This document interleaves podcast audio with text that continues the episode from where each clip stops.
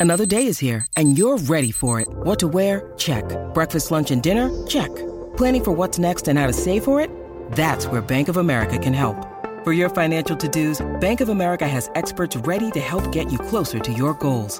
Get started at one of our local financial centers or 24-7 in our mobile banking app. Find a location near you at bankofamerica.com slash talk to us. What would you like the power to do? Mobile banking requires downloading the app and is only available for select devices. Message and data rates may apply. Bank of America and a member FDIC. Contained herein are the heresies of Radolf Burntwine, erstwhile monk turned traveling medical investigator. Join me as I uncover the blasphemous truth of a plague ridden world that ours is not a loving God, and we are not its favored children. The heresies of Radolf Burntwine, coming January 2nd, wherever podcasts are available. Welcome, citizens, to this not episode of the Liberty Podcast. Um, yeah, welcome, guys. Yeah, today is our Making an audio drama. podcast. podcast. Yeah, podcast, podcast. Um, so we've actually given this as a panel um, at cons before. We, we go to conventions around the country. We fly and we drive and we meet people, and it's a lot of fun. And we do these panels, like she was saying. We, we host these panels, but. Uh, so we pretty much sit behind a table Yep. and talk at people, and then they ask us questions. Um, so this is the talking at you part. And if you have any questions by the end or at any point, please feel free to send in your questions to the libertycomic at gmail.com, to our Facebook page, uh, facebook.com slash liberty endures, or go to our subreddit, r slash liberty endures. Literally any way you want to contact us. Also reach out on Twitter. Um, we will be happy to answer your questions and as part of the Q and A episode at the end of this season. So yeah, But en- enough about us. Actually, we should probably. No one knows who we are, probably. a lot about us. Yeah. So, um, for those of you who've never listened to our show, we are a sci fi action adventure podcast. Our strength is in immersion. So you feel like you're walking with the characters in real time through this fictitious sci fi universe that we've created. In order, uh, basically, we're going to take you through the idea of conception. You know, you want to make a podcast, you've got an idea through, okay, uh, I found some friends. We recorded in front of uh, using a, a cell phone microphone recording application, or, you know, maybe you've got a, one of you has a microphone. How do you edit that together with sound effects and have a radio drama? Well, the first question to start all of those questions is why? Why an audio drama? Why a podcast? And uh, that question can be answered by because a lot of people in the modern age have access to something more than old time radio. Um, but a lot of people work from the computers, they go on runs, they do a lot of things where they want audio entertainment, something that they can just pop in their little earbuds and continue on their way. And It's extremely accessible. very accessible. It's something that people can do any time of the day, It's cooking, working around the house, out at work, during the commute, and In addition, it's also uh, really accessible from a creative perspective. So, I used to work in film, and to make like a five minute short film can cost upwards of ten thousand dollars easily. On um, you know, you borrow the camera, you get the sound equipment, you get the lighting, the actors, and then if you're working on like comic books, that's hours and, and years of your life um, getting pages of artwork done and years. um, so, in terms of creative storytelling mediums, uh, it's a little bit more immersive from my perspective than uh, writing because you actually have You this reading. reading, yes. well, I'm thinking from the creative perspective, but if you're a creative mind and you're trying to think like, okay, how can I really get people immersed in my world? Well, oh, here's a book. He gives someone for their birthday, and they're like, oh, thank you. now I have to go spend hours doing nothing but reading a book. Whereas, like, if you have this audio drama, it's like, okay, here's something to listen to. It'll take you five minutes, and if you don't like it, you'll know really quickly. So that's kind of the beauty of the medium from a creative t- uh, storytelling perspective. And audio drama, for specification, is kind of like basically it's a play that you listen to. Think of old timey radio where they're like, "What's that in the sky? The it's shadow a superhero." Like, Yeah. you know, except we don't do superheroes. Um, but yeah, it's a story, and it's part where you're actually in there with people. The one that we do is you're in there with the people, or there's a narrator, or sometimes it's presented as journalism, things like that. And you're hearing a story that's fictional, amazing adventure, maybe scary, maybe romantic. We don't There are the number of genres in the uh, audio drama field are just vast. yeah, um, it's everything. Anything that you could find in film. Also, there was a recent um, uh, best-selling author who also carried a blog on the side, and he said that he also did a couple of audio recordings, and he said people would emphasize em- empathize more with the recordings that he'd done, and said, "Oh, they're so personal." He's like, "But I've been writing the same things that I'm saying here for years, and now just people hearing his voice and hearing his emotion was a lot more um, relatable." Yeah. So just like we said, podcasts are very accessible. Um, for some people, they're an entirely different experience than reading. Some people don't really read well, even if they're very literate people.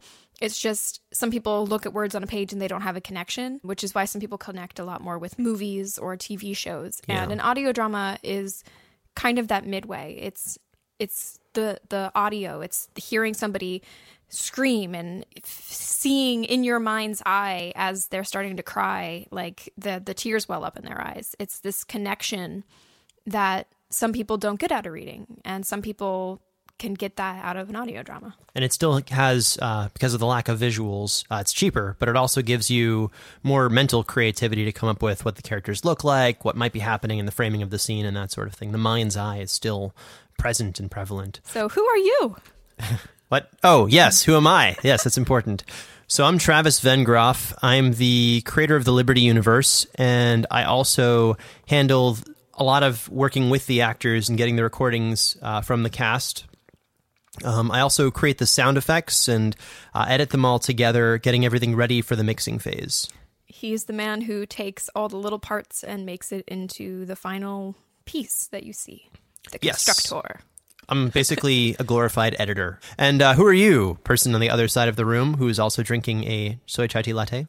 Yes, drinking. We, we drink every QA episode and stuff, so sort of thing. I am Caitlin Stats. I am the uh, writer for Liberty Critical Research.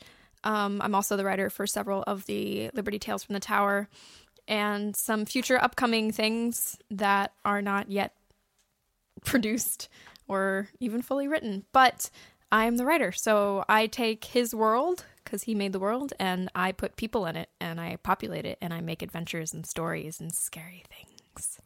So when you're making a podcast and you're like, okay, I've got, uh, well, what have I got? I've got an idea, but what's your, the next question you want to ask yourself is what is your niche? You mean our Liberty niche? So ours is um we have this ours. we have this sci-fi universe we've had developed pretty well. Um, been working on it for years. My strength is audio design. I come from a music background, and uh, we have this really well-developed sci-fi comic book and stuff, and it would fit really well into a podcast. So that was ours. Uh, but maybe yours happens to be, well, you have a really good uh, friend who happens to be a voice actor. Oh, yes. So when you are thinking of, okay, the conception of our podcast, um, our specifically audio drama, um, there are a lot of different types of podcasts. Some of them are not audio dramas, but we're talking about audio dramas here. Specifically, So think about it. So if you have a really great idea for a fantasy world or a really great idea for a story about a man who was bitten by a chupacabra or something, you need to think about who I know, I'm sorry. I'm kind of liking that one, the goat sucker. Okay. Um, So you have this great idea, but then each story has like an, a little niche. So there's people who are interested in horror and they're very good at it. There's people who like sci-fi, people who like fantasy, people who like all these different types of things. But there's also the people who will enjoy a more journalism approach or what we have which is the immersive approach or even the narrative approach. And all of those are different kinds of ways of showing your world, And which is part right. of your niche. And they're all perfectly valid ways of doing it. Actually, with Tales from the pa- Tow- Power, Tales from the Power. from the Power, with Tales from the Tower, um, we actually kind of do a lot of different types of formats. We have some narrative, we have some that are immersive, and we have um, an upcoming one that's sort of like journalism. So there is a lot. Um, and they're all completely great ways of presenting your story. But you just have to find what it is that you're going to do, and you have to to stick with it because having variation within a single story becomes a bit of a jumbled mess. And even within saying like investigative journalistic audio drama. You have like uh, Limetown and you have the Black Tapes, which are paced very differently. And Very differently. It it feel you know they're they're two different shows that have a similar, slightly similar premise, but they feel completely different. So if you if you do want to check out what we're saying when it comes to the journalism view, but then um, differences in character development slash pacing across two that have the same style, go check out the Black Tapes and Limetown, and you'll see that there's just it's it is obviously very different stories, but the way that their stories are presented, they seem like they're for two entirely different audiences. Now, another advantage for you might be perhaps you're like a theater troupe. Um, from my understanding, is uh, Wooden Overcoats is a amazing comedy audio drama podcast, and they are they record everything on a stage. From from what I've seen, uh, they've got microphones in front of them, and they they sit in front of each other. But it's really uh, that is their strength. You can feel like you're in the room with them, and it's really a lot of fun. So whatever your niche is, uh, play to your strengths, and you know go for that, and be consistent. So, so what is it now that we know what an audio drama is and why it's a decent medium?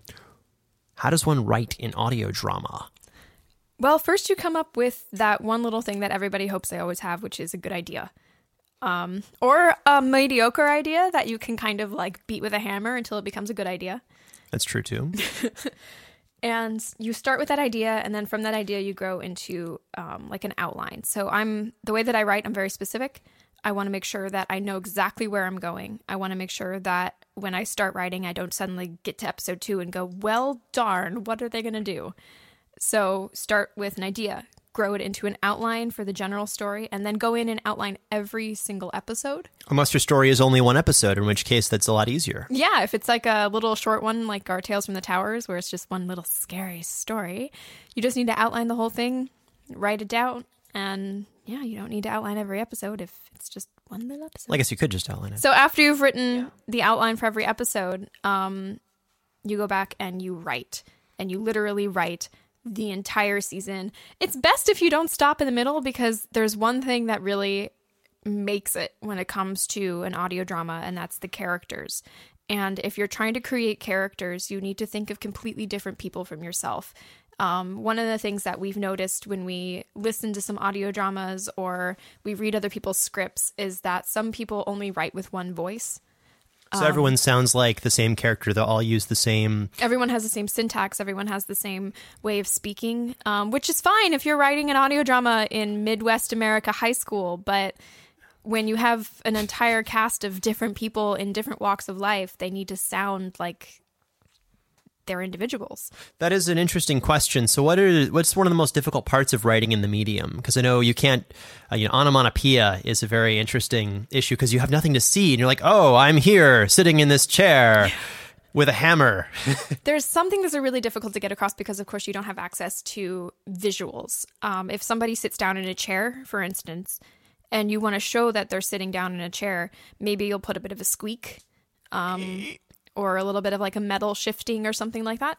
But you don't get that feeling of someone sitting back very relaxed um, in a situation where maybe you would think, oh, they have to be uptight. And they're actually being very relaxed and actually says a lot about their character. So you have to give very good voice acting um, direction because even if you write really, really well, if you don't give your actors any direction, then you can have an entire scene with an entirely different feel than what you were writing and what you were trying to get across. How do you deal with writer's block? Tea. Sometimes I, I do get writer's block, but I get writer's block for certain projects at a time. Um, so I'll go from trying to write like when I was writing season two of Liberty Critical Research, and I was just like, I cannot for the life of me get through this episode. Um, so I would kind of take a break. I'd step back, and I'm one of those kinds of people who has a million things going on in my head at any time. Uh, so if I'm not thinking about going and baking a cake, I'm usually thinking about sitting down and writing something else or creating a piece. Because in my day job, I do art. Um, so if I have writer's block, I'll be like, okay, I'm still creative. That's still the thing that I want to do, but I'm going to go do it in a different way. I'll write a different story. I'll write a short story instead of an episodic. I'll go create a piece of art, or I like cooking, so I'll go cook something. And sometimes, and I know this sounds really silly, but if I run out of ideas, I need to go look at other people. I need to go and read books. I need to go watch television shows. I need to play video games. I need to get into something that other people have created and see if that sparks my ability to create again. That can be helpful. What, um, how important would you say character development is for the process when you're writing your season arc for however long it's going to be, or even just you know a character arc? Yeah. So, personally, I believe that character development is incredibly important, and I know that most people would say, oh, "Okay, personally, of course, everybody believes that." Um, I've seen some writing that I would say people kind of just forgot about doing that, and it's really very important if you start off at the beginning when you're listening, it's kind of more than with reading because you're actually hearing the emotion through the actor's voice and you're getting to know this character as a person. And you want to see them develop. You want to see something happen that creates a better or sometimes even worse version of that person by the end of it. So if you don't have that kind of character arc or character character development, then you're missing out on a huge part of any type of story. Um, how to develop a character, though, is incredibly difficult.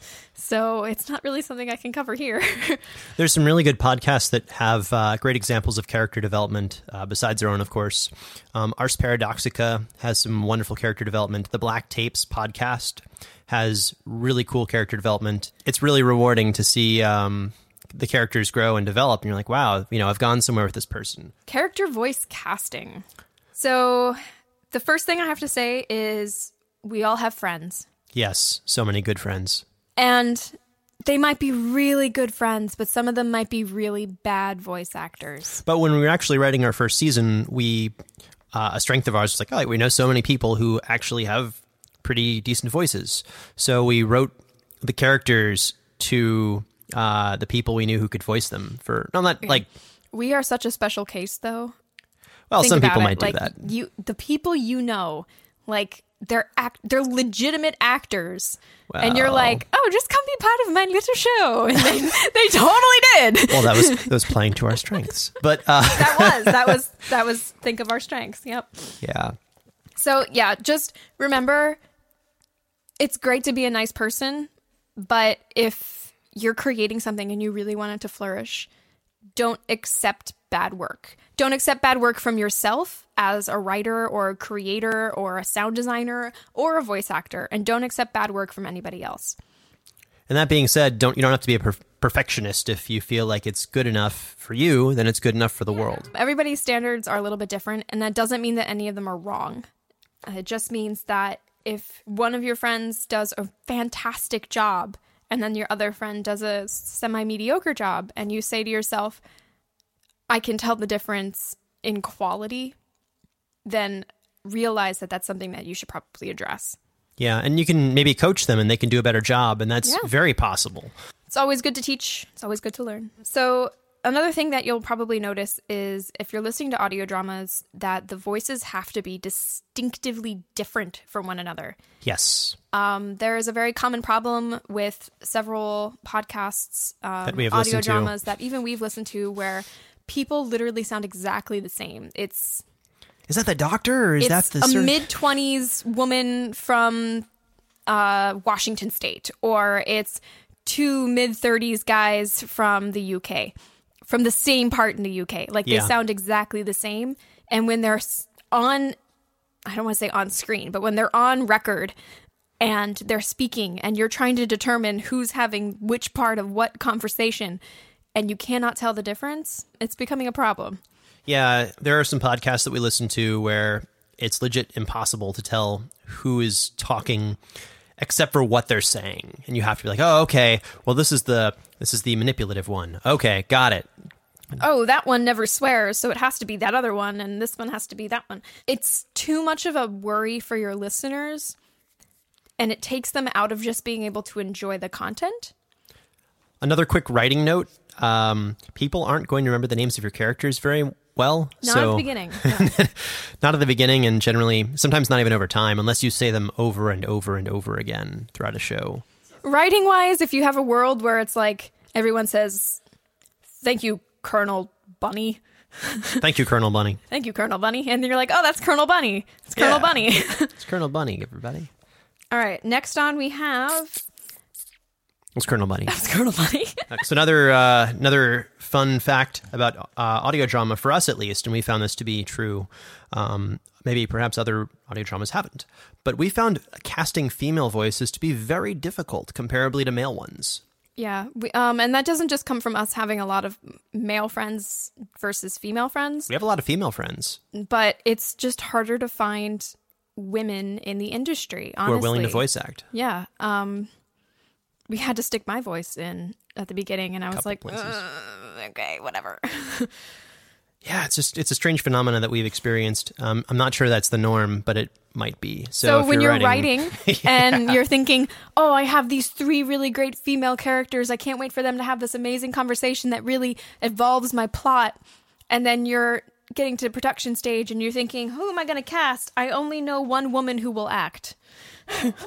well, we know a dog who will act. You know a dog who will act." But um, on Facebook, uh, there are groups out there like the Audio Drama Production Facebook group. They're extremely friendly, and people put out casting calls through them on occasion. And uh, they're also a really wonder. They're also a really wonderful resource. They're incredibly friendly.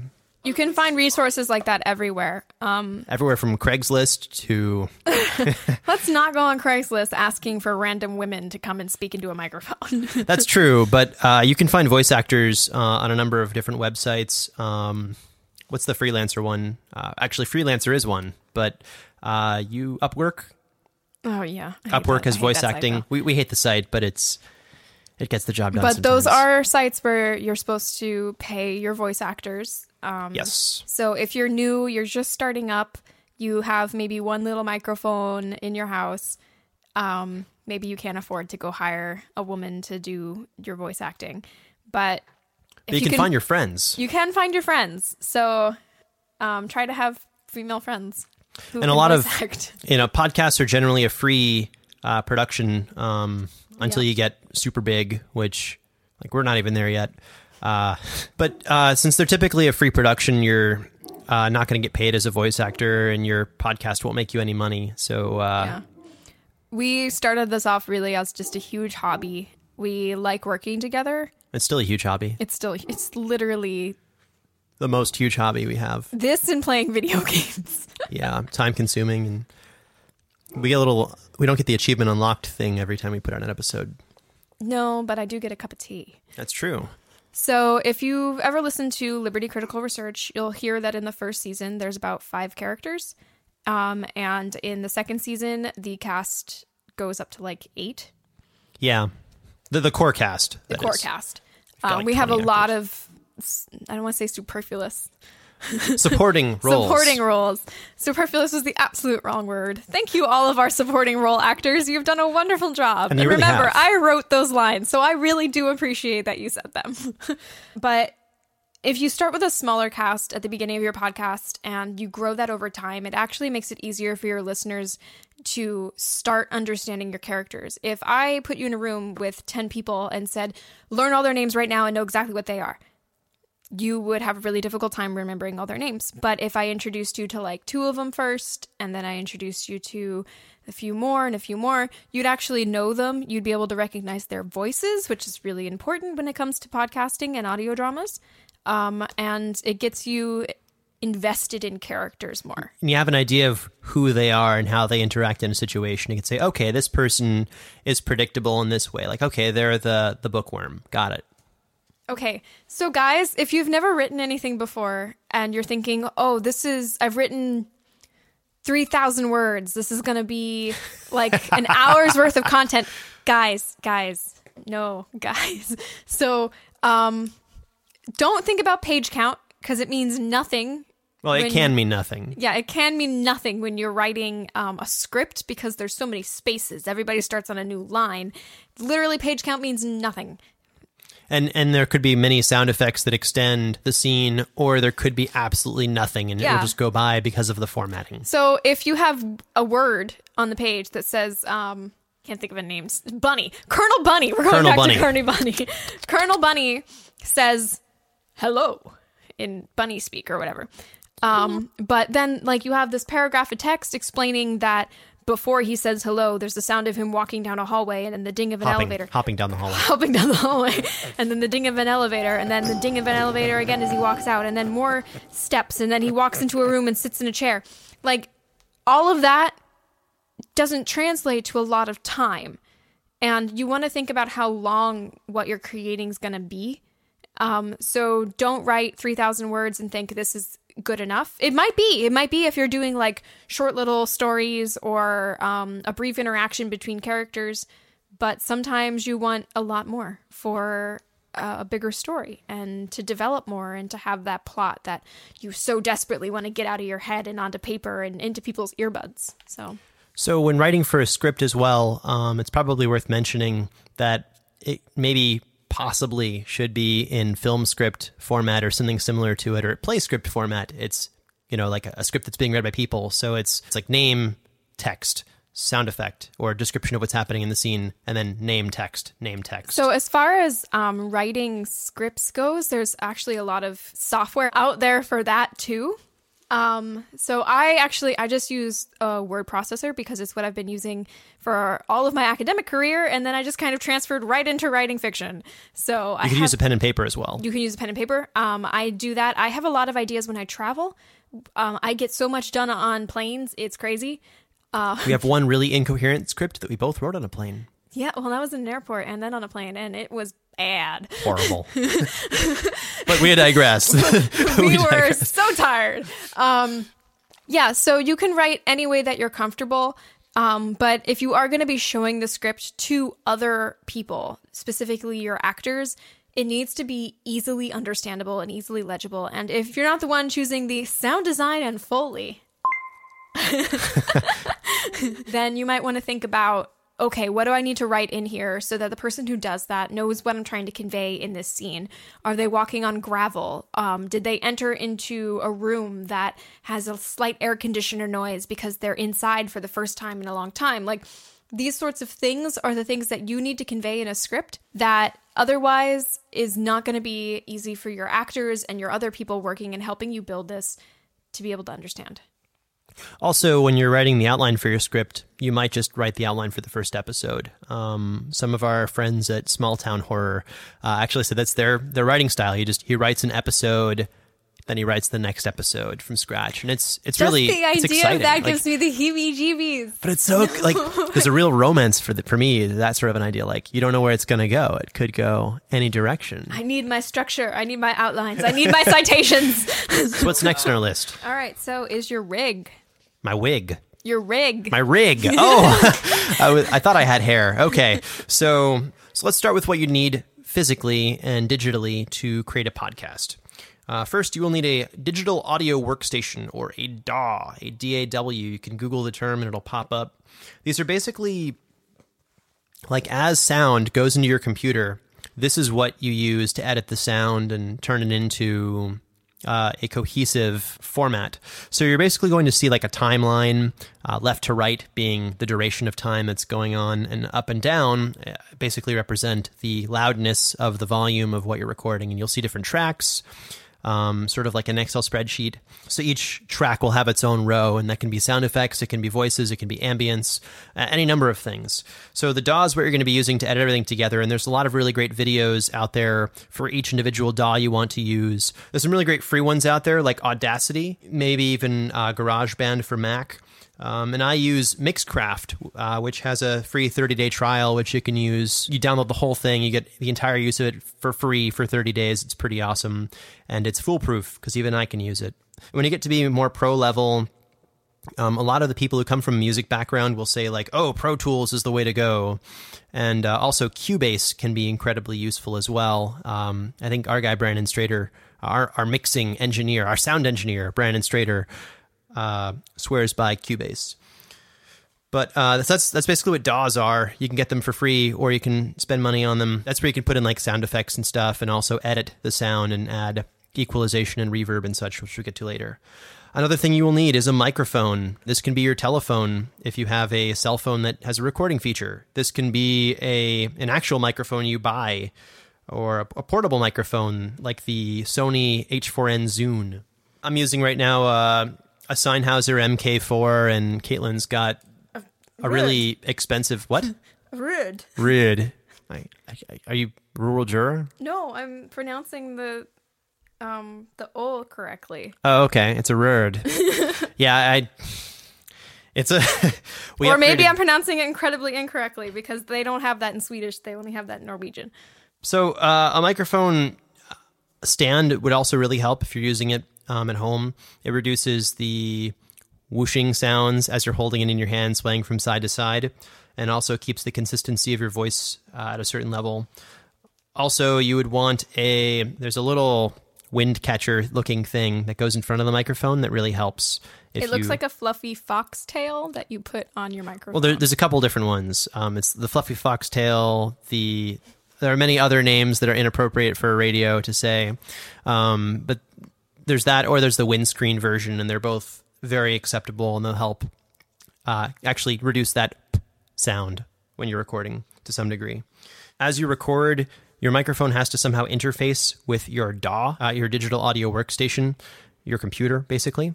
So what I use is a fairly cheap thing. It is a Focusrite 2i2. Um, I've upgraded to a 4i2, but you know, a 2i2 is really great.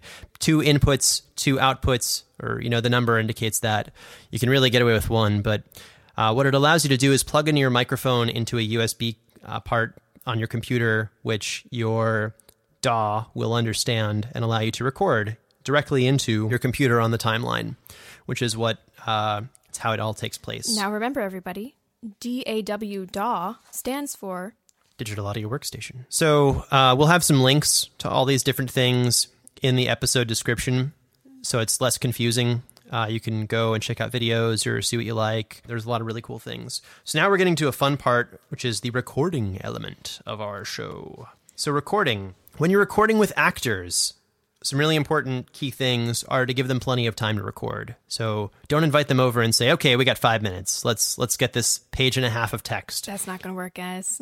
and a page and a half of text is is going to translate to about a minute if it's dialogue, or it could be a lot more than a minute if it's a really slow, scary story.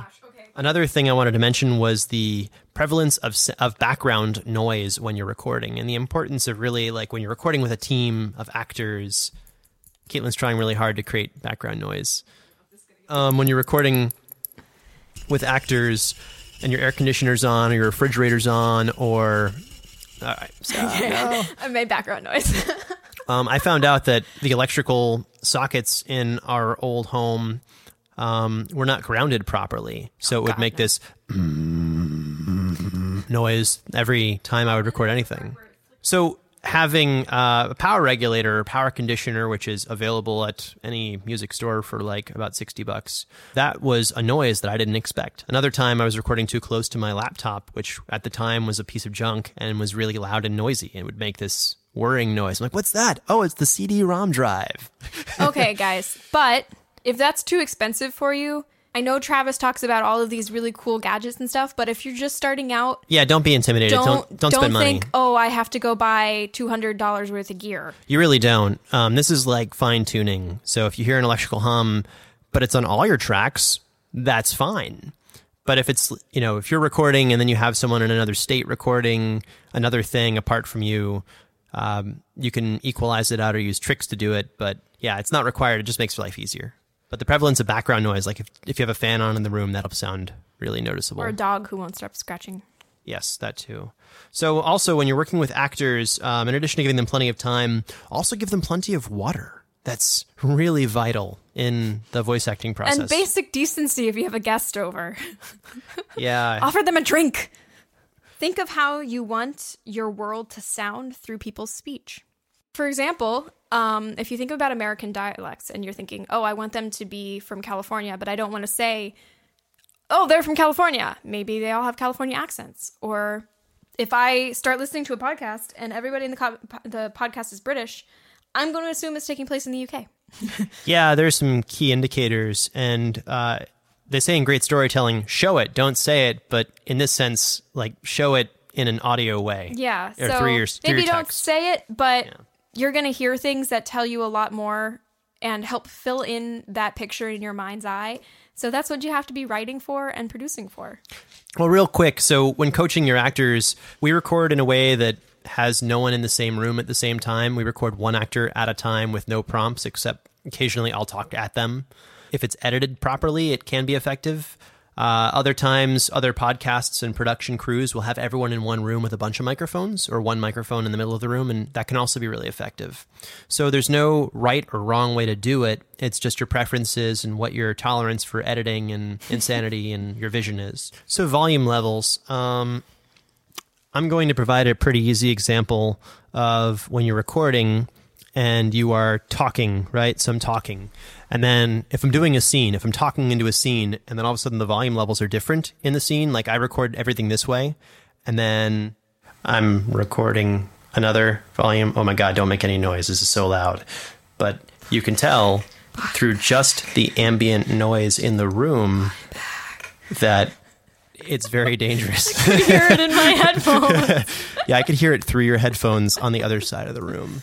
So volume levels are very important. And if you have someone who has to whisper, you know, there's um, so on your timeline you'll see these little black uh, symbols like it, they'll appear. Um, it's a it's a bar and it gets all jagged at times. If it reaches the high end of things, it's too loud. It's called spiking or being too hot. You can lower the input of your microphone or lower it on your DAW to try and make it sound better because it will sound horrible if you do that. It will sound absolutely horrible. So a lot of this is going to depend on um, which DAW you're using, what type of microphone you're using, what type of computer. So a lot of this is very personal to what kind of setup you guys have. Yes. So just adjust accordingly. Yeah, and if you have any questions, uh, shoot us emails. We'll reply back to you, and then we'll also read your answer on our QA podcast Yeah. episode coming up uh, in two or three months, whenever the series is done. So one of the things we do when we're recording uh, our cast is we have them repeat the same line three or four times, and the reason for that is they're not in the same room. They have very little reference for the scene except what we tell them, or sometimes in the script we'll put in notes. Um, Caitlin's been really great about that of late. Like she's put in some really crazy notes that are it's like, okay, you need to be whispering, you're agitated, and you're trying not to be overheard by the people on the other side of the room and that's like the scene. So that's really useful when you're recording and you, you're agitated, but you don't want the people to hear you. But having them record apart multiple different multiple times, like, what about them? What about them? What about them? You get three different takes, and it can blend better with the other cast members who are also going to be recording multiple takes, and you can sort of mix and match and get the performance you're looking for even if they say something that is perhaps in the same tone. So the one that Travis just did, his examples, they were completely different tones, um, completely different versions of what about them? But sometimes somebody saying that three times over, they'll still say it a little bit differently. They'll have different inflection in their voice. And you can choose the one that best fits the character that you've tried to create so far. And um, sometimes you'll notice that even bloopers or outtakes will sound more organic than what you were trying to go for when they were reading it perfectly. Not everybody speaks so clearly all the time. And one of the ways that I think Travis does a really great job with our voice actors of making everybody in our world seem so real is that sometimes he'll use a blooper because the blooper actually sounds more like a real person. Yeah. And it makes the person more relatable. So right now we're going to actually have uh, one of our actors join us. Yeah. So let's call in Paul Mella. Hey, Paul. Hoi hoi. Hey, how are your holidays? It was okay. I just didn't have a lot of time to do Christmas shopping, so that part was stressful. But Christmas itself was good. So, That's good to hear. how about you? Pretty good. Uh, did a lot of editing on this episode of the podcast and a couple others. But speaking of process, he segued. What uh, what sort of process do you use when recording lines for our show or anything else? My process. Well, um, at some point you tell me like, hey, you know, I put all the scripts in the Dropbox. And so I go and download all of them onto my tablet. Uh, this is probably different from everybody else's process. I go through each episode, and every time I see a line that says Kovski, I read what it says. Okay. And then sometimes, you know, um, if if I have to look into it more, I'll be like, oh, okay, and then I'll read it again, and uh, usually do the three different versions or something like that. So, do you ever look at the lines for other characters? For other characters, um, if it's the line like directly preceding a Kovski line, then I'll read what they say to you know have an idea of what's going on. But like, Do you have any examples? well, I don't, I don't know when this this comes in compared to the rest of your season, so I don't know if it's happened yet. But at some point, some you told me some of the characters split up, right? Yeah, that's already happened though.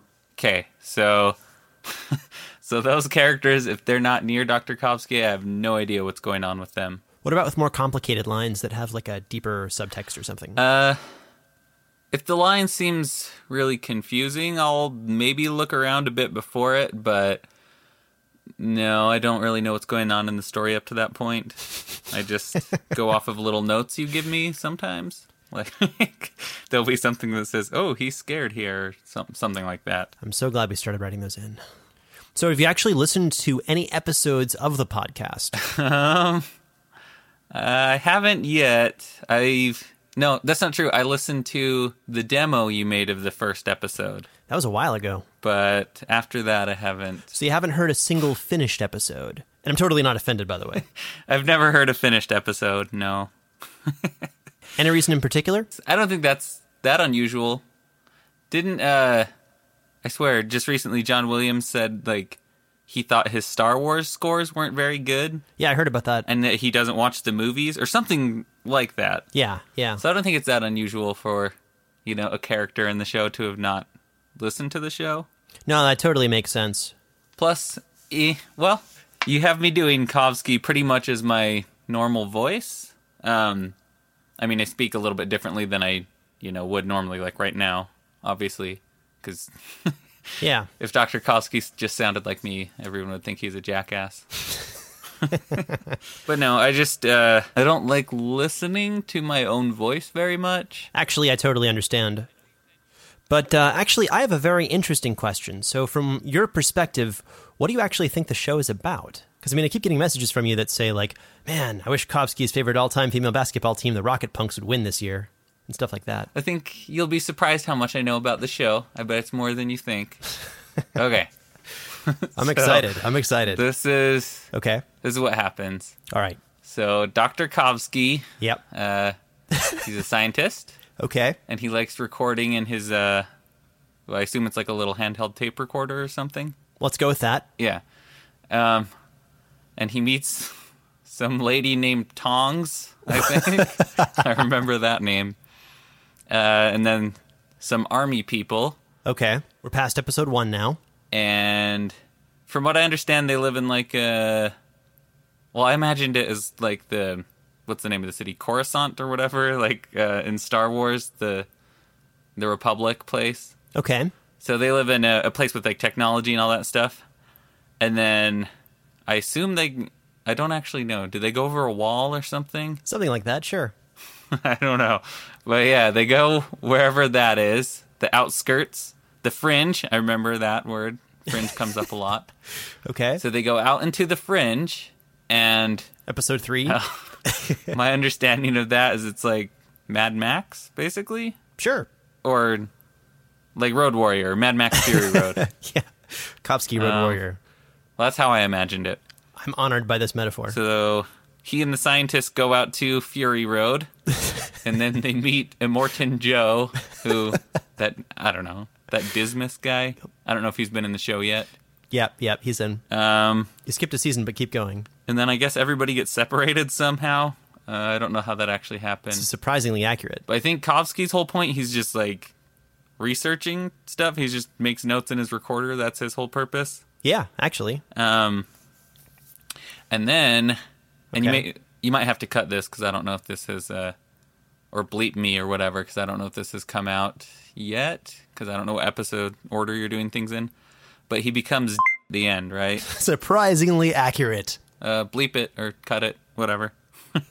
So, getting back on topic, so you basically record three different versions of each line with uh, some extremely basic context that you're getting from maybe the line before you in the scene.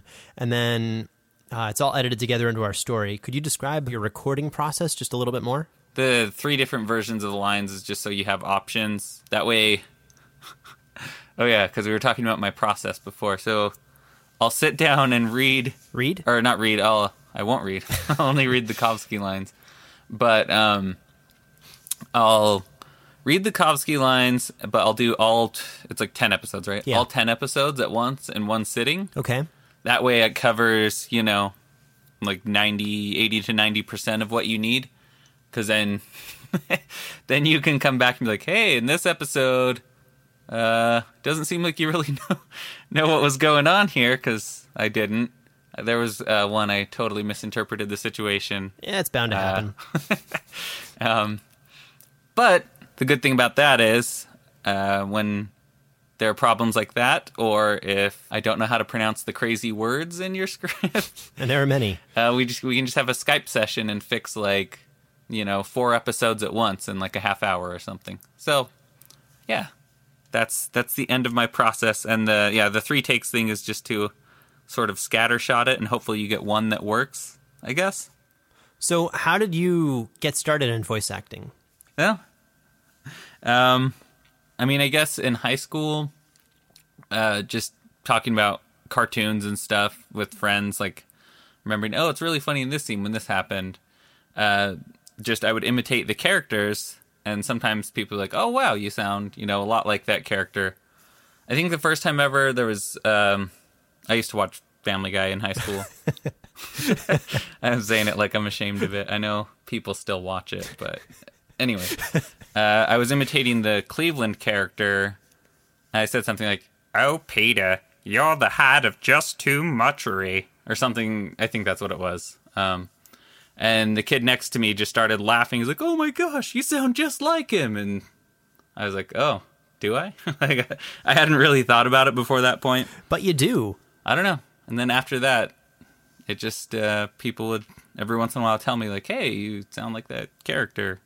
So it's really just doing a lot of uh, impersonations just for my own amusement and for friends' amusement. Could you do like a Hank Hill? Raven Doors. Do you have any advice for someone who's just starting off in voice acting? That's the same problem as before. I can't really give people that are starting advice. Actually, no, I have some advice. Uh, and it's don't be like me.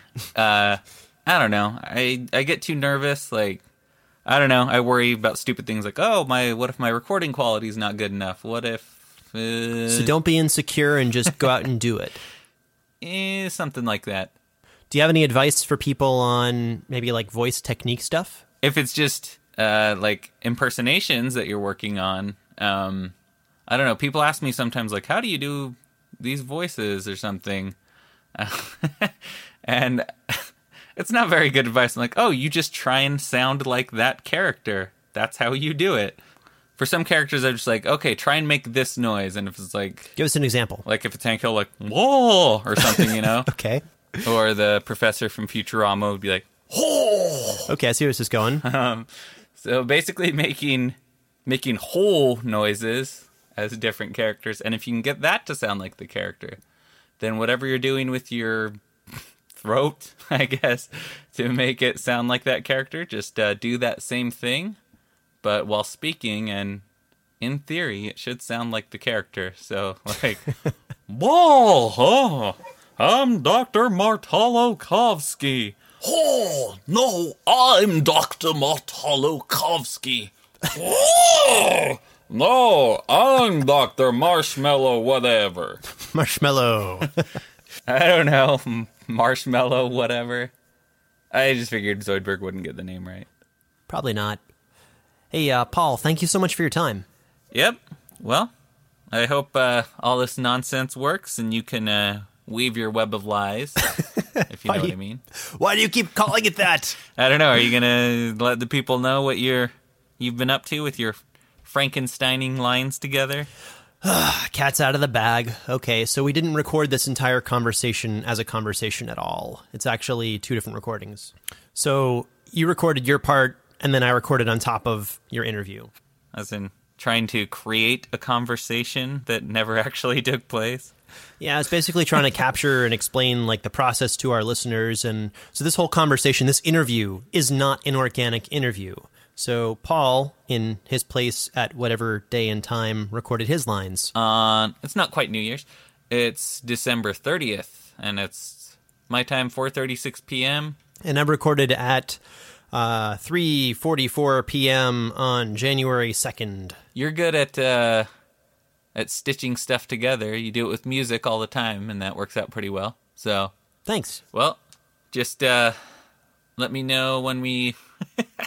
Are you going to need pickup lines for this fake interview? No, no. Because if so, that's that's craziness. That would be meta. Too meta. All right. Well, then, if uh, this is enough for you to weave your web of lies, and that's what I'm going to name the file, by the way. Web of weboflies.mp3.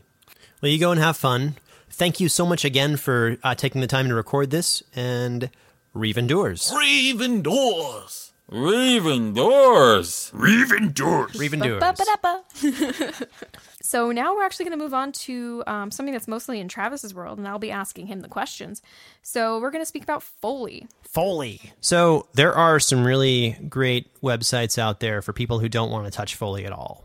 Freesound.org is a wonderful website. You go there, you type in screwdriver, and then you find Creative Commons or an attribution license, which is like, okay, I'm will sure put them in the credits. they know how to figure it out, dear. But you know, for for attribution license, you have to give them credit in your credits, uh, saying I use the sound of screwdriver recorded by Tim in Germany.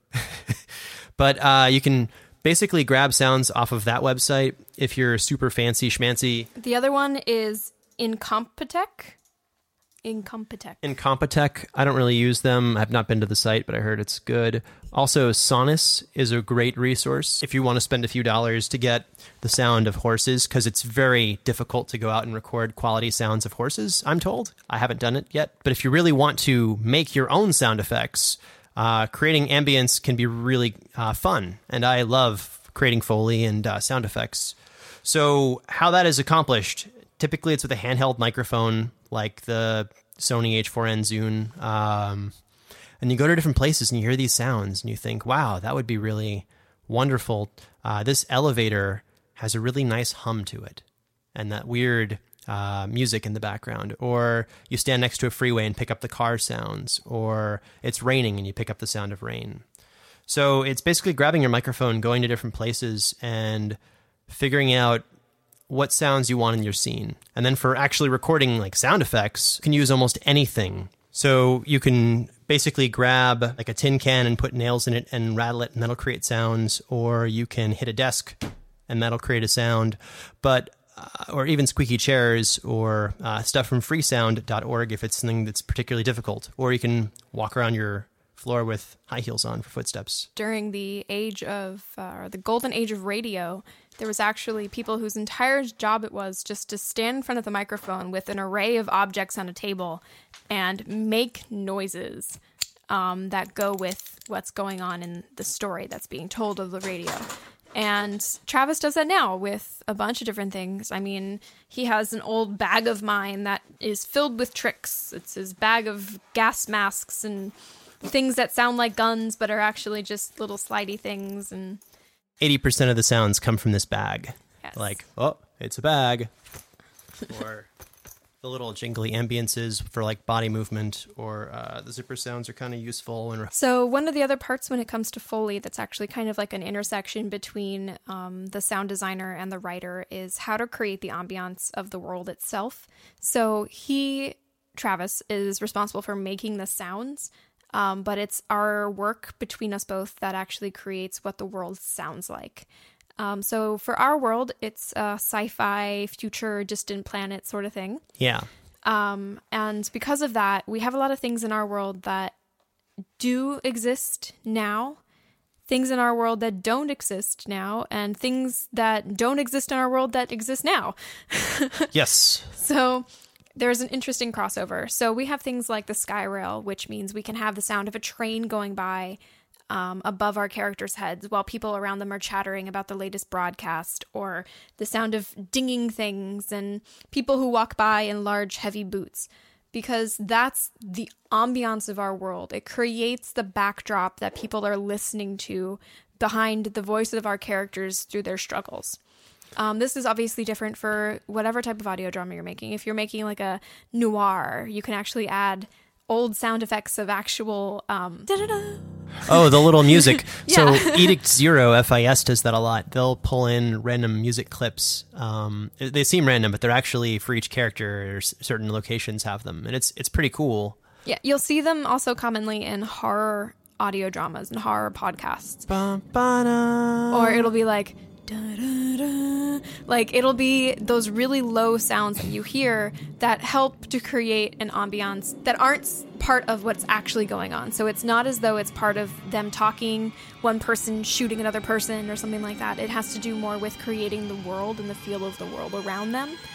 ambient Um, tone. So if you're creating a fantasy audio drama, maybe there's the clip clop of horses in the background and splashing mud and falling rain and people who sound drunk while drinking ale. Or you can have those weird, just like it's tones, it's ambient tones. Yes. Um, you can download a lot of free ones off of Free Sound. Um, uh, Kevin MacLeod also has a free library of music you can download literally for free, and car commercials use them and stuff. But actually, uh, some podcasts that we really like use it as an introduction theme as well. yeah. So the last thing um, that actually I'm going to talk about when it comes to Foley Oh, is save, save, save, save. oh, I should do that right now. Let's stop this right now and record and save. All right, I saved. All right. So he just saved. And you know what? You should too. Literally save all the time, guys. All the time, So compulsively. just just if, if you're if you if you go all the way back to when you first had that first idea and you don't want to lose it, save it by writing it on a piece of paper.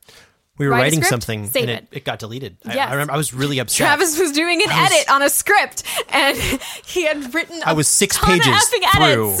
Six pages. and then the, the, the Word document quit on him and he's like, it's gone. I was like, did you save? massive revisions lost. Did not save. So save, guys. Save all the time. Yes. just oh my god do it yeah so that's the last of that now let's go to editing which So as you're putting the sound effects together, it's a process of what you feel is good, and it's it's very much your judgment. I will sometimes have blurred judgment because I'm one of the characters in the scenes, so I will have Caitlin direct the scenes that I'm involved in to make sure that I sound organic as a character, Severus Yonkvist. i know what i want to hear because i wrote it and i can hear them in my head oh, so Oh, when yeah. it comes to actually listening and being super judgmental of voices i got that down So it's the difference between All right, let's go. and All right, let's go. you know, with different uh, sound effects and timing. And editing is basically putting everything together, um, creating the scene, painting the picture. You have all the colors, you have all the, I guess actors are colors in this metaphor. and then sound effects are glitter? I don't know. But there's. There's a metaphor to be had here that I'm not thinking of. That's basically the editing process. And as you're putting everything on a timeline, as you're setting the volume levels for each track to make sure that the background noises don't they're not louder. The background noises aren't louder than the main characters who are talking, um, unless they're supposed to be, which happens from time to time. Uh, you're able to edit all that stuff and make it sound good. Uh, so the next next up we have mixing, uh, and we have another guest with us today. So joining us this segment is the sound engineer who mixes our show, Citizen Brandon Strader. Welcome to the show, Hey guys, how was your holiday? Christmas? Hanukkah? Hanukkah. Pretty good. Uh, how was yours? My Christmas was pretty good. Good to hear it. I had to work in the morning and the afternoon of Christmas Eve, and then I had to work Christmas Day afternoon, but I got to go see my family right before work on Christmas Day. That sounds pretty good, at least. So, uh, we wanted to ask you some questions about mixing, but we suspect that many of our listeners might not have a full idea of what mixing and mastering, these really archaic concepts, really are. Could you briefly describe both the process and what the words actually mean or involve? So, what is mixing? Mixing is uh, just setting all the volumes for every sound, Okay. Panning it left and right, Adding effects? adding effects like you got reverb, you got compression, you got well different kinds of reverbs. Such as. Some that do different things, like making stuff sound farther away, or making it sound like you're in a big room. Yeah, and you got echo, stuff like that. You also equalize, use the EQ, do some high passing, get all that cruddy bass out of the sounds. The ones that muddy everything up, you don't want everything to be muddy. You want to have a clean mix so you can get a good master out of it. And to clarify, that is the equalization of the frequencies, the low and the high end of uh, sound. Yep. So, what is mastering? I'm not sure I even know what mastering means. now, mastering is when you set the volume that the thing is going to be. You trim the silence off the beginning and end. You're basically getting it ready for release out to the public world. That's bas- basically what mastering involves. There could be compression or like the equalization, limiting, and other stuff. And that can happen in mixing and mastering. There doesn't have to be, but there can be. That can be part of it. Cool.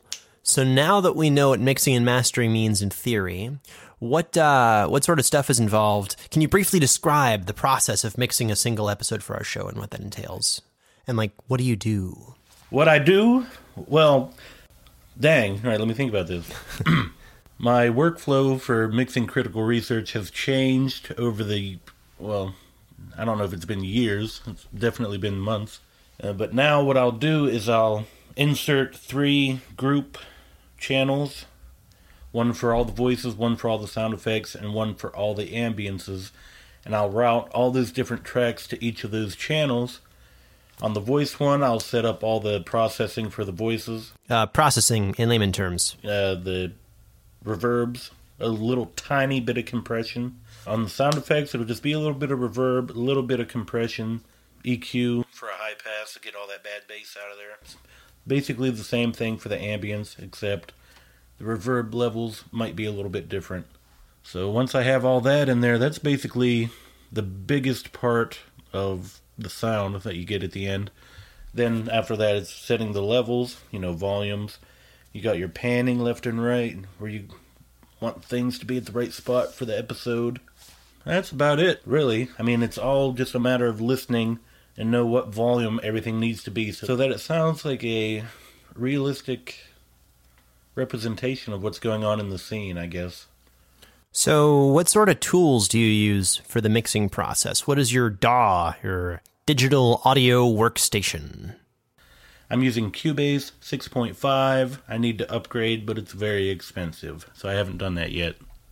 But hopefully, one of these days. Man, Cubase is expensive. Uh, what would you recommend for someone just starting off? Like, what what's a good tool for them to use? Not like a DAW, but something else. My best recommendation for what to use for mixing is your own dang ears. And of course, you also should probably look at the little like the little bar that moves when audio plays. It starts out green, then it goes yellow, then it goes red. Uh, red means something's too loud. You should be able to listen and tell if something sounds right. That is the most important skill for someone working in audio to have, and it's something that a, a lot of people kind of just gloss over that and they don't get that down. You can't just tell by the numbers and by the panning that something's going to sound right. So, what you're saying is it's really more of a feeling and like listening than a science. I mean, technically, I could like do set levels, set panning, and all that with the audio muted because at this point I know how where stuff should be, how it should be EQ'd. But you you have to trust your ears when you're making a mix. That's your most important tool. Secondly, I'd say Cubase. Get Cubase. Mixcraft, much cheaper. So, what's the most difficult part of the mixing process for you? Hmm. I'd have to say the most difficult part is trying to uh, get volumes under control within a single track. Like when when there's a lot of dynamics, something could be really really quiet, and then have these loud sections. You know, just splitting off the track and raising or lowering volumes works, but sometimes it uh, makes it sound messed up because you got stuff that's recorded loud. You can tell it's loud, and then you have the stuff that's soft. You can tell it was recorded soft, but then it's boosted up, and you can tell that it's just something quiet that was boosted. Something quiet that was boosted, you say. And making that blend in normally. Yeah. That's something I struggle with sometimes. What's something fairly easy that someone who's learning about mixing could do to sound more professional? To hire a sound engineer. if you pan stuff properly, keep an eye on your bass levels for the master. Don't let the bass be too high. Don't let the end be completely mud. And if you're recording, turn your furnace off. Like if you're recording acoustic guitar, because you don't want background noise just appearing out of nowhere in your acoustic guitar or voice recording. Could be vocals. You could be recording vocals and your furnace just turns on and starts making noise. Or when you're doing sound effects? Yeah. In the winter, that could be tough. You have to turn your furnace off, or in the summer, you have to turn your air conditioner off. Or refrigerator. Very uncomfortable, but those are the sacrifices people make when they are taking something seriously. So, as a sound engineer, what is your favorite part of the process? And my favorite part of the process, uh, I like the very end when stuff starts to sound like it's a real thing. That's the best part. Because early on, like even up to the 95% point, it might be a total mess. You're like, eh, this isn't really fitting together yet. Not yet. But then that last little piece of whatever it is, get the final setting set up properly, and everything's going good. That's my favorite part, listening to it when it's either right at the end or when it's done. Yeah, I know what you mean. That's the best part. So, you also mix Tales from the Tower. Have you ever been spooked or surprised when you're working on an episode? Yes, I remember I was working on the very first episode of Tales from the Tower, and there were all these crazy voices. They were like ghost voices. They were all like saying something, and there was like a loud whisper, and everything was layered, and it was panned or something, so it sounded really big and it was scary.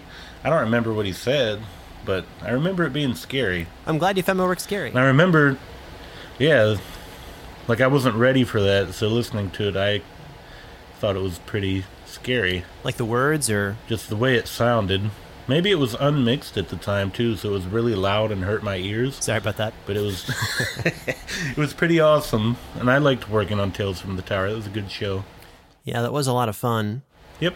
But a lot of people don't actually know how much work goes into making a podcast, and uh, it it can be a lot of fun. It can be really rewarding, but it also is like cripplingly tough at times to get through it. Especially when you're on a deadline, you only got one day, and you got to work two shifts on that day. But one of those shifts is a shift where you could hook up your laptop, and you're like, oh, I got an hour, maybe two hours. I could pop this mix out. This will be good. I can get this podcast mixed, and then we can get it released by tomorrow. It'll be good. This suddenly got very personal. Oh, I did such a good job on this mix, and then you send it in. He listens to it. Oh, I got eight pages of revisions. We got to have them done before midnight, though. So you better get to work on this. It's true. I'm like, oh, but now I gotta hook my laptop up on my desk over here, which means I gotta go out in the cold and get my laptop out of my book bag out of the car and bring it back in the house. Gotta hook it up and plug it in over here on my desk. That's a lot of work. But it is fun. Yeah, mixing is a lot of fun. it's rewarding. You get to hear stuff. You can make stuff. Well, I guess you get to create stuff and then listen to it. It's pretty rewarding. I've always liked that about creating music and stuff. You'll have something you can look back on several years later. So basically, just keep with it. I guess when you have to do something, you do it and you get better at it. Yeah, it's a lot of fun. What's the best way that someone who's learning how to mix could get better? The best thing you could do is probably just run your mix past someone whose opinion you trust and see what they say about your mix. If they say something's off, then fix it. Fix it, fix it, fix it. And experiment, listen to other music, Or podcast. then listen to yours, see how much worse your music sounds than theirs, Or podcast. then make a plan of attack to fix that and make your songs or recording whatever it is make your mix sound better. Get it closer to something that sounds good. That's basically hmm, yeah. I mean you could go on youtube and look at a guide for specific things. If there's something you really want to do your best guide is going to be your ears like i mentioned earlier. Just listen to it make sure it sounds good. If it doesn't sound good then fix it And listen to other stuff to know what to listen for. like you got to be able to tell when it sounds bad, when there's something wrong. Then you just got to go fix that. That makes sense. Anyway, I'm really appreciative to have the opportunity to work on this podcast. It's been a lot of fun. There's been some tough times where we've had crazy deadlines. Crazy deadlines. There's been some some of the podcasts have had a lot of tracks in them. like 20 plus every episode now. It's been a pain in the butt, but it's good stuff. I like the podcast. I like Tales from the Tower. Cool. Hey, Strader, we got to go. Thank you for your time. Mixing's a lot of fun, and maybe one of you folks listening to this might just pick it up. Reeve Endures. Yep. Reeve endures. Reeve endures. So, what is last on our list, or is there? Well, actually, we have uh, three more things to Three. talk about today. Okay. And uh, the next one is uploading and actually getting your stuff, your audio drama, your podcast, your writing, your world Your available creation. and out there for everybody else to see. So, um, we utilize iTunes, SoundCloud, Stitcher, Audioboom, YouTube. We also utilize Google Play. We also utilize things like Podbean. Um, oh my gosh, there's literally so many places out there There's a zillion. where you should be posting your podcasts, um, your audio dramas. And it's good to have a schedule because you don't want to be, oh, like I posted one two weeks ago. Maybe I'll post one another week. And then it's been three weeks between the last two episodes. So oh, I'll post one tomorrow. Having a schedule makes it easier on you to know what you're producing when you're producing it and easier on your listeners because they know when they're going to be getting the content that they want to hear. And always stay on schedule. Always. Even if you just announce something to announce that you're going to be late, always stay to your schedule. It's like, hey guys, I fell off a mountain and broke my legs. Sorry, you were expecting an episode today. Even our all time favorite podcast, the No Sleep Podcast, once had an episode where they're like, Yeah, we were uh, drank a little too much for New Year's Eve, so the episode will be coming uh, next week. I don't remember that. It it happened um, season two or three, I think. It was really funny. Oh my God, that's so long ago. so hard.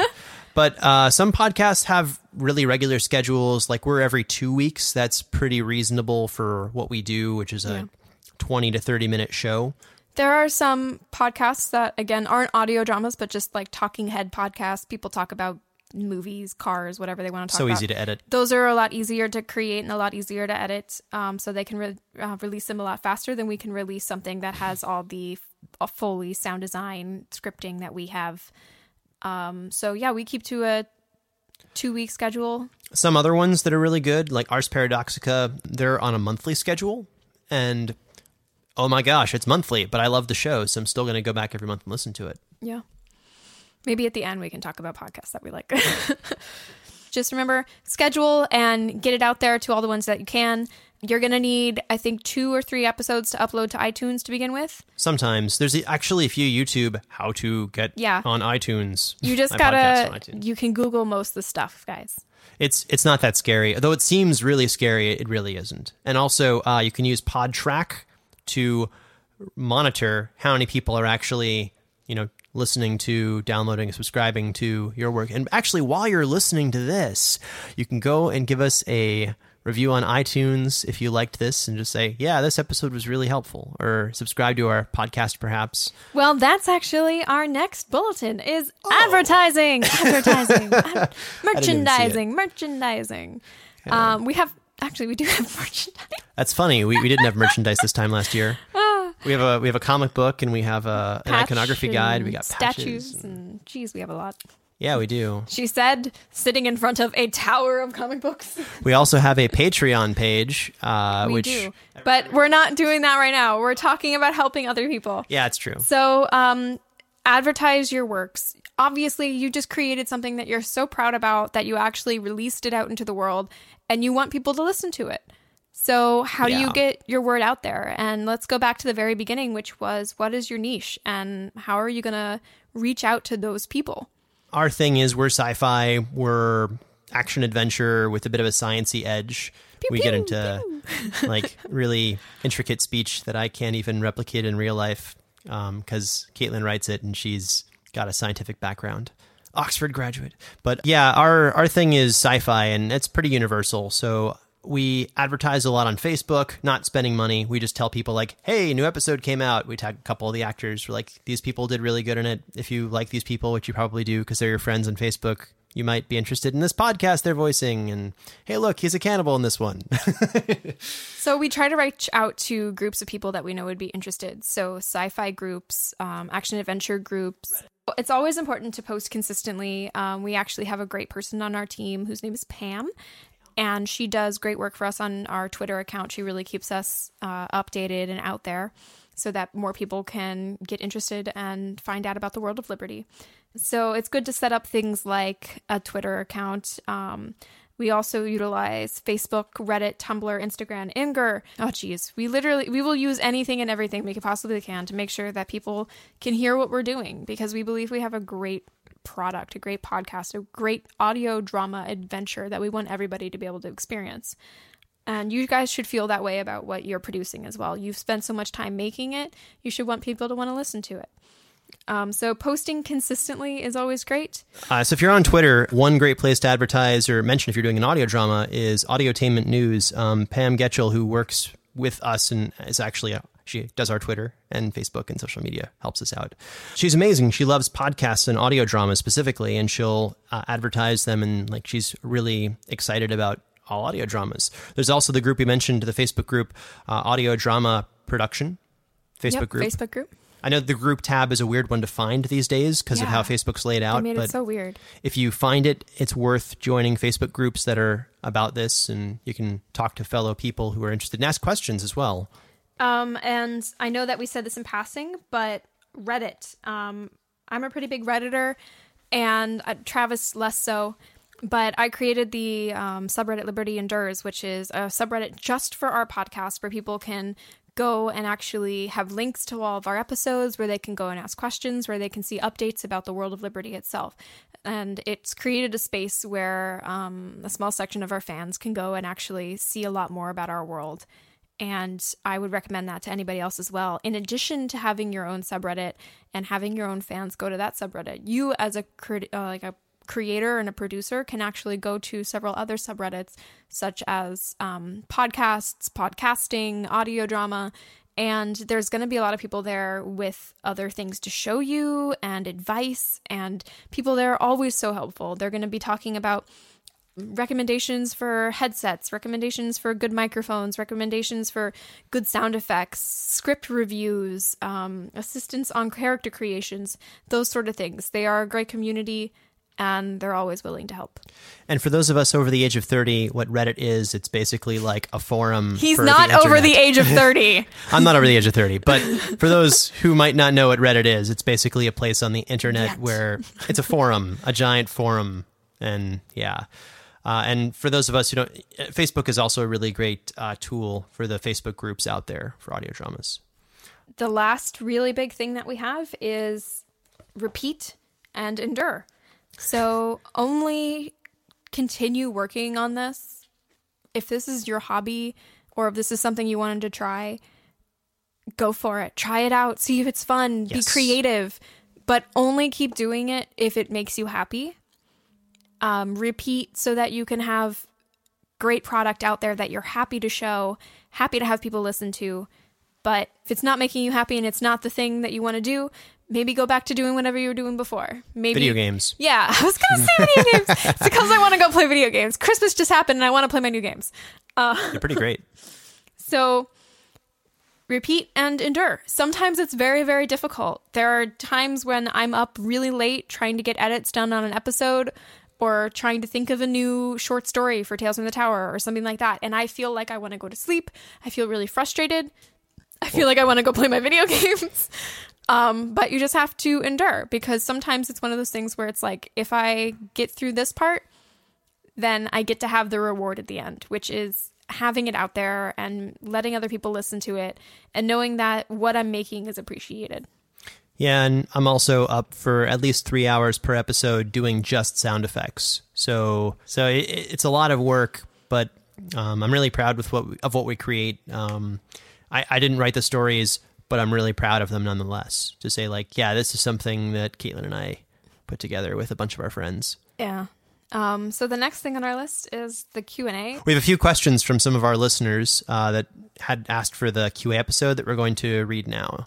So one of those questions is, do you feel like you've done better as a writer as the story progresses? Okay. Um, yes.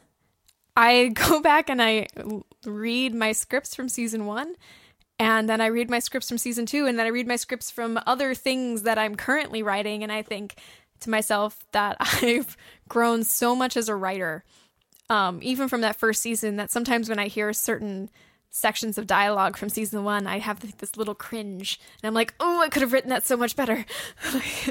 but live and learn, and that was my very first season writing an audio drama, and I feel like for what it is, the very first time I've ever done that, I did a good job. That was your first like non-academic writing. I know.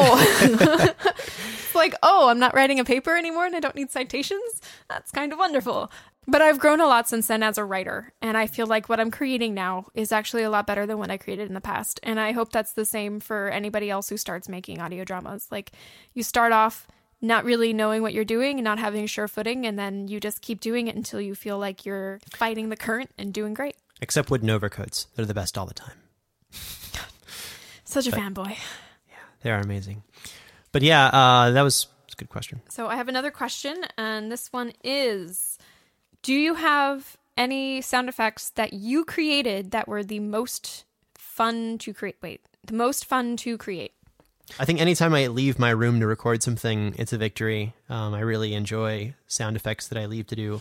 But I found some really cool tricks over the uh, year I've been doing this. Eating sounds are a lot of fun, and they sound really gross. Yeah, because he gets to eat food. Scratching sounds can sound disgusting at times. Um, little motion sounds can be really gratifying, like when, a, an actor has so much enthusiasm, like Dismas. He's like so happy, and then you do like a little hand sound to accompany it, like Remember, the people in this don't know who Dismas Oh, is. well, when you have really enthusiastic actors, uh, it can be really fun to add motion sounds they did not naturally record. So the answer to the question is he likes making lots of noises. Yeah, ramble. Do you think that as time goes on with the podcasting, it'll take you less time um, to create Foley and stuff? Do you feel like you're going to evolve and level up and become a better Foley designer or whatever? Well, it, it depends on what you write. Oh. True. Yeah. Okay. Our, our I don't last, know. I got some stuff coming up that's like really, really gonna have a lot of background stuff, man. yeah, it, it really depends. Um, I can be the greatest Foley guy in the world, and then there's a scene with a lot of people and background characters and lightning and someone's juggling hand grenades, and then there's like five people in an airplane. This is a really weird scene. So so far, there's five people in an airplane. At least one of them is juggling grenades. No, no, no, no, no. And that's, there's that's lightning the, going. on. That's the comparable scenes. They're two different scenes, or you know, two people having a picnic by the river. You know, that's much easier to record. I could use that Icelandic beautiful water sounds. You know, that's that's the difference of it. But yeah, it it depends on what's written. So we finished our drinks, and we think we've answered all the questions that we can uh, in a very basic sense on making a podcast. So Making this, an audio drama podcast. Yes. So, uh, without further ado, this is the end of our little Making an Audio Drama Podcast season break. Thank you, citizens, for listening to this episode of the Not Liberty Critical Research podcast. Um, please do leave us a review on iTunes or SoundCloud, anywhere that you hear our audio entertainment. In addition to that, if you have any questions related to Liberty Critical Research or this episode regarding how to make an audio drama podcast, please feel free to reach out to us at the Liberty comic at gmail.com, our Facebook page, facebook.com slash liberty endures, or our subreddit r slash liberty endures. If you've enjoyed this episode and enjoy our podcast, please feel free to leave us an iTunes review or a SoundCloud review anywhere that you hear our audio entertainment. Also, if you would like to see a great example of a Patreon, please check out patreon.com slash Liberty Podcast. We really do love what we do. We love making this podcast. We this is the silly thing we chose to be our joint venture into Hobby. hobbies. we get to be creative together. It's fun. Yeah. But between buying replacement things for our audio equipment cords and all the stuff that we have to do, like buying little sound effect packets, which I did not know sound effect packets costed so much, but apparently sound effect packets can cost a lot. They can. they can be a lot. Um, so every time that we get a new patron, we kind of have like this little mini celebration dance. Uh, every dollar that we get for every episode that we make really means a lot to us because it's helping us continue to create the wonderful podcast that we do. And we have a lot more planned. We have so much planned, guys, and we want to be able to bring it to you. So It'll be out of this world. yeah, patreon.com slash liberty podcast. So, uh, episode's pretty much over, but uh, I just wanted to ask you informally. So, what are some audio dramas that you think our listeners would enjoy, Okay. Um, or people new to audio dramas? So I'm a horror junkie. I like both like arcing storylines for horror and anthologies. Of course, we mentioned it earlier and I'll mention it again. I love the No Sleep podcast. Yes. I love the No Sleep podcast. It's fantastic. The No Sleep Podcast. So they started off really small and now they are huge and I love it because it means they're going to go on for so much longer. Um, if you like short horror stories and you like the idea of listening over the course of like an hour to like five really cool horror stories that have nothing to do with each other and they're just little bits of horror and that's totally your dig because it's totally my dig go check out the No Sleep podcast. Um, available on iTunes, available so many places. We actually, they're like our heroes when it comes to podcasting, and Yes. we've met some of them. They're great people. They deserve all the goodness that comes to them via this podcast, and they make great horror entertainment. And just to clarify, if you start with season one, it will sound like a first time at someone doing a podcast because it was their first time. Yeah, and but it gets better and better and better. They're in like season eight now. It's incredible. It's incredible.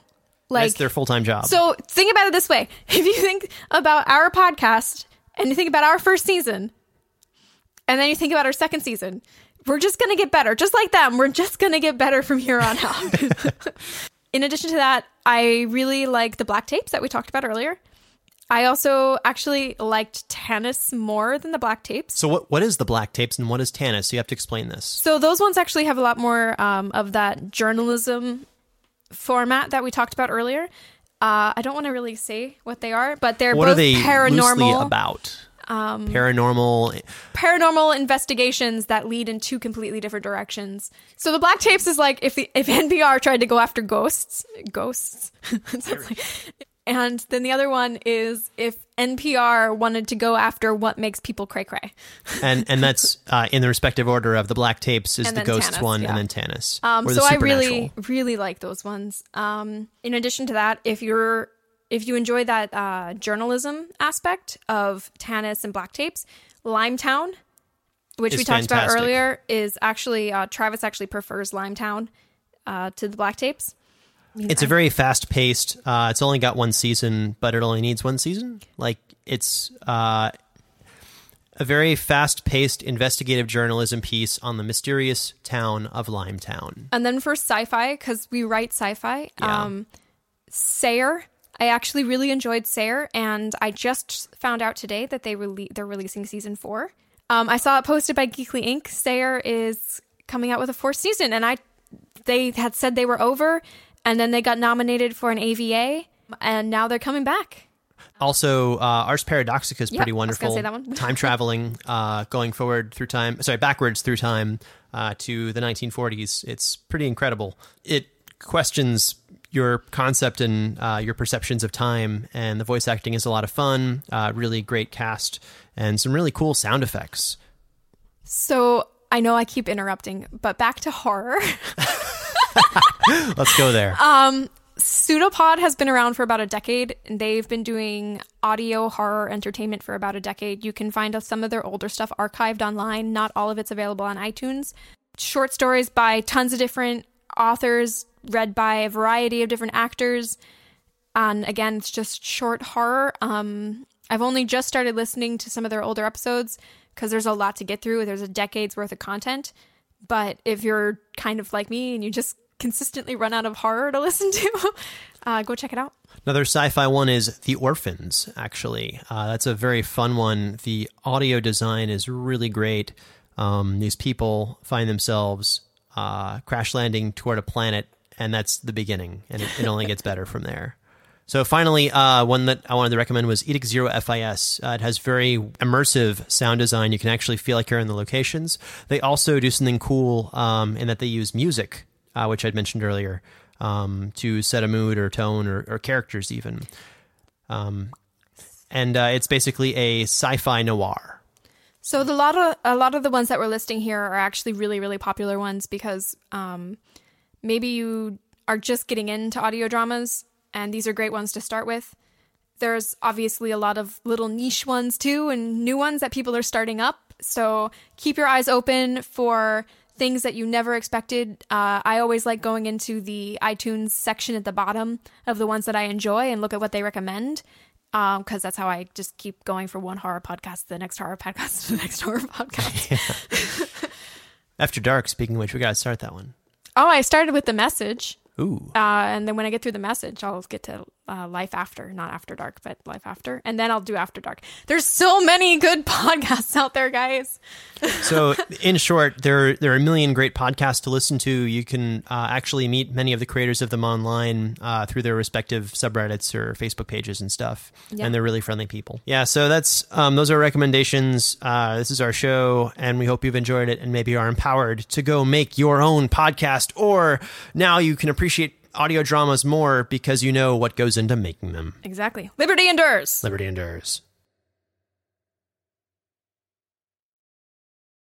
Hey there, this is Justin Bartha. I made a funny new podcast, King of the Egg Cream. It has the greatest cast in the history of podcasts with actors like Lewis Black, I'm torn by my feelings for two women. Bobby Cannavale, You can eat it, or if someone hits you, you can put it on your cut. Melanie Lynskey, I wonder what these marvelous things are that look just like boiled chicken feet. Jason Ritter, I can break things and pick locks and kill people. Michael Stuhlbarg, The whole point is to inspire people that they should make themselves better. Ari Graynor, No, don't whet its appetite. What are you, an idiot? me, Justin Bartha, That's not just any egg cream, that's a Lemke's special. and all narrated by the hilarious Richard Kind. This is the story of Harry Dalowitz and how he rose from nothing to become New York's King of the Egg Cream. So if you like funny true stories, come listen to King of the Egg Cream, available wherever you get your podcasts.